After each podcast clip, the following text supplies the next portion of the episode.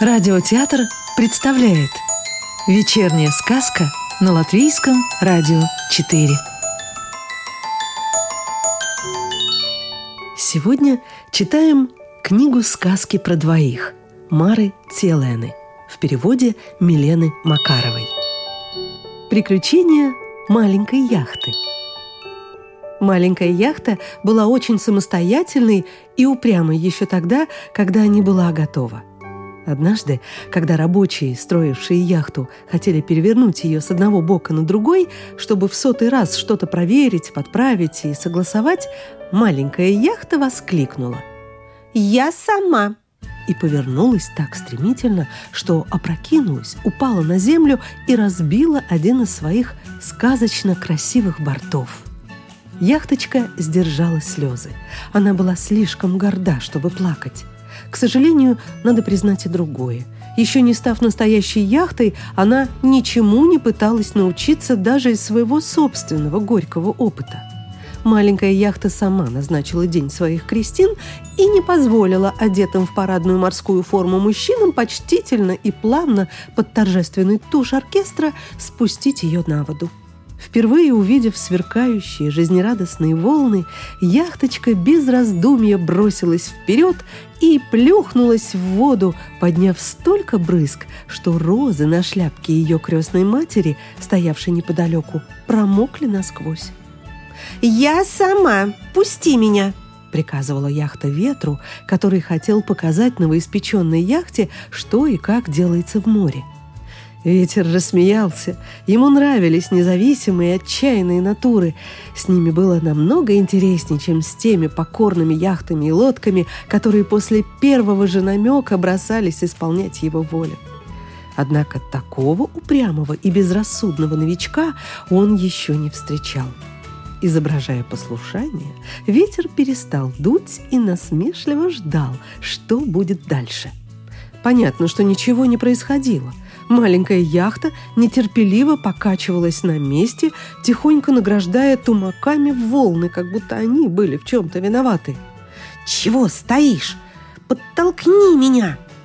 Через мгновение яхта уже искала помощи ветра, так как она была не из тех, кому нравится часами мечтательно покачиваться на одном месте или того хуже, неуклюже переваливаясь, медленно двигаться вперед в толпе волн.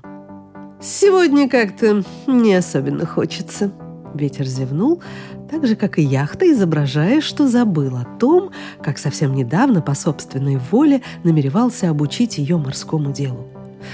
Я всю ночь в Южном море танцевал с обворожительными стройными пальмами. Ох, как трепетали и шелестели их изумрудные листья.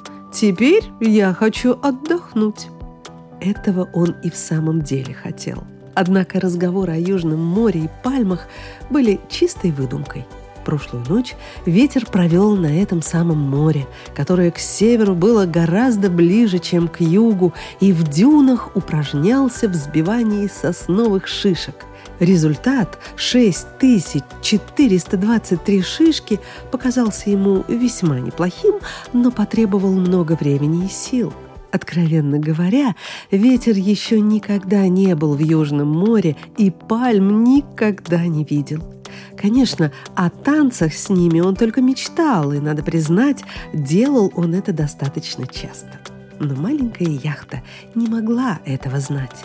Услышав, что ветер не хочет ей помочь, грациозно нестись вперед, зато восхищен танцами с очаровательными пальмами – маленькая яхта почувствовала, что ее совершенно новый, ярко-белый парус краснеет, как на закате солнца. Как ни старалась яхта, она не смогла скрыть этот румянец, как скрыла слезы. Парус маленькой яхты окрасили ее злость на себя и на ветер, зависть и ревность к пальмам, стыд за свою злость, зависть и ревность. Но больше всего цвета белоснежному полотнищу паруса придавало ее сумасшедшее, неудержимое желание больше ни минуты не стоять на месте, но скользить вперед, мчаться, танцевать. Надо признать, что румянец маленькой яхте был очень к лицу. Это про себя отметил и ветер. Однако он не стал награждать ее комплиментами. Внешне совершенно деловито, однако с тайным удовольствием ветер осторожно подул валеющий парус. Долгие часы, забыв усталость, которую он чувствовал после прошлой ночи, проведенной в дюнах, ветер терпеливо и заботливо учил яхту морской азбуке. Он сразу понял, что маленькая яхта – сообразительная и ловкая ученица, но лишь до того момента, пока она принимает направление, силу и советы ветра. Как только начиналось «я сама», «я уже знаю», «не мешай», «можешь быть свободен» и тому подобные глупости, так от сообразительности и ловкости не оставалось и следа. Лодка неуклюже толклась на месте с перепутанными канатами и обвисшим парусом. Одним словом, маленькая яхта не выглядела ни грациозной, ни смелой. То, как она выглядела, маленькой яхте совсем не нравилось.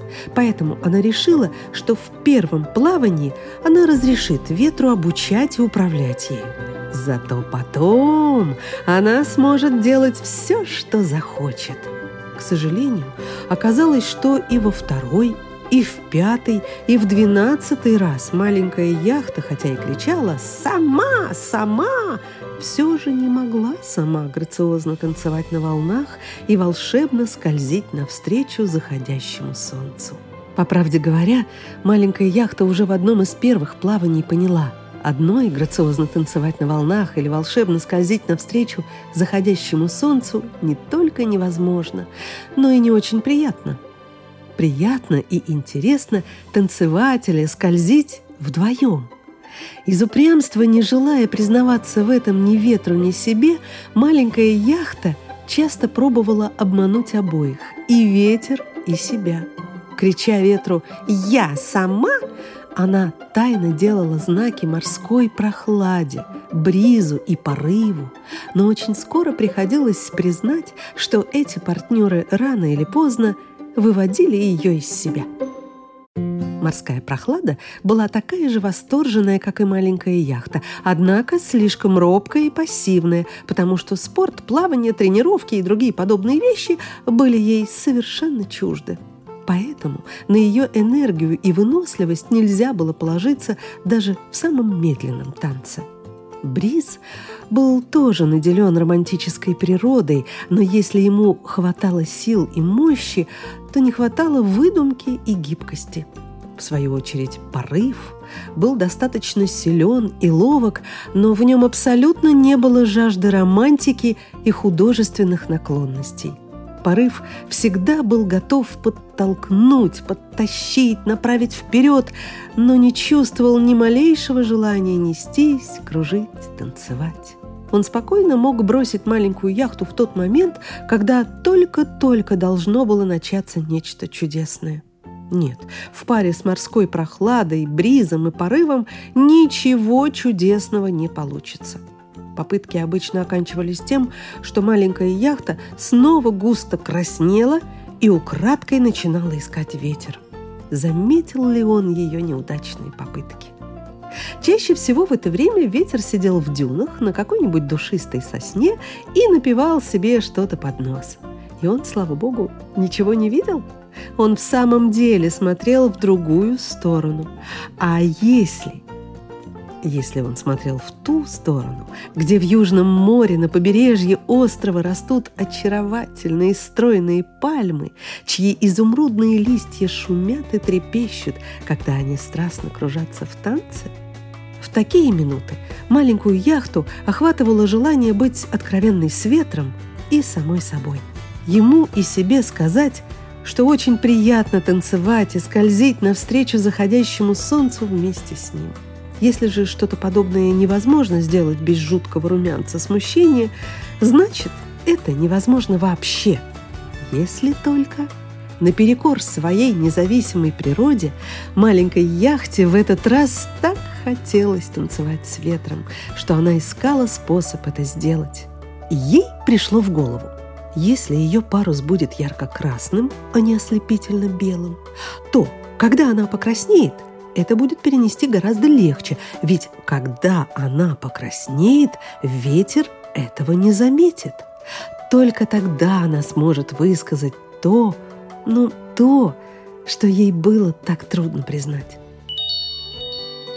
Сказку читала Илона Ехимович. Новую волшебную историю услышите завтра.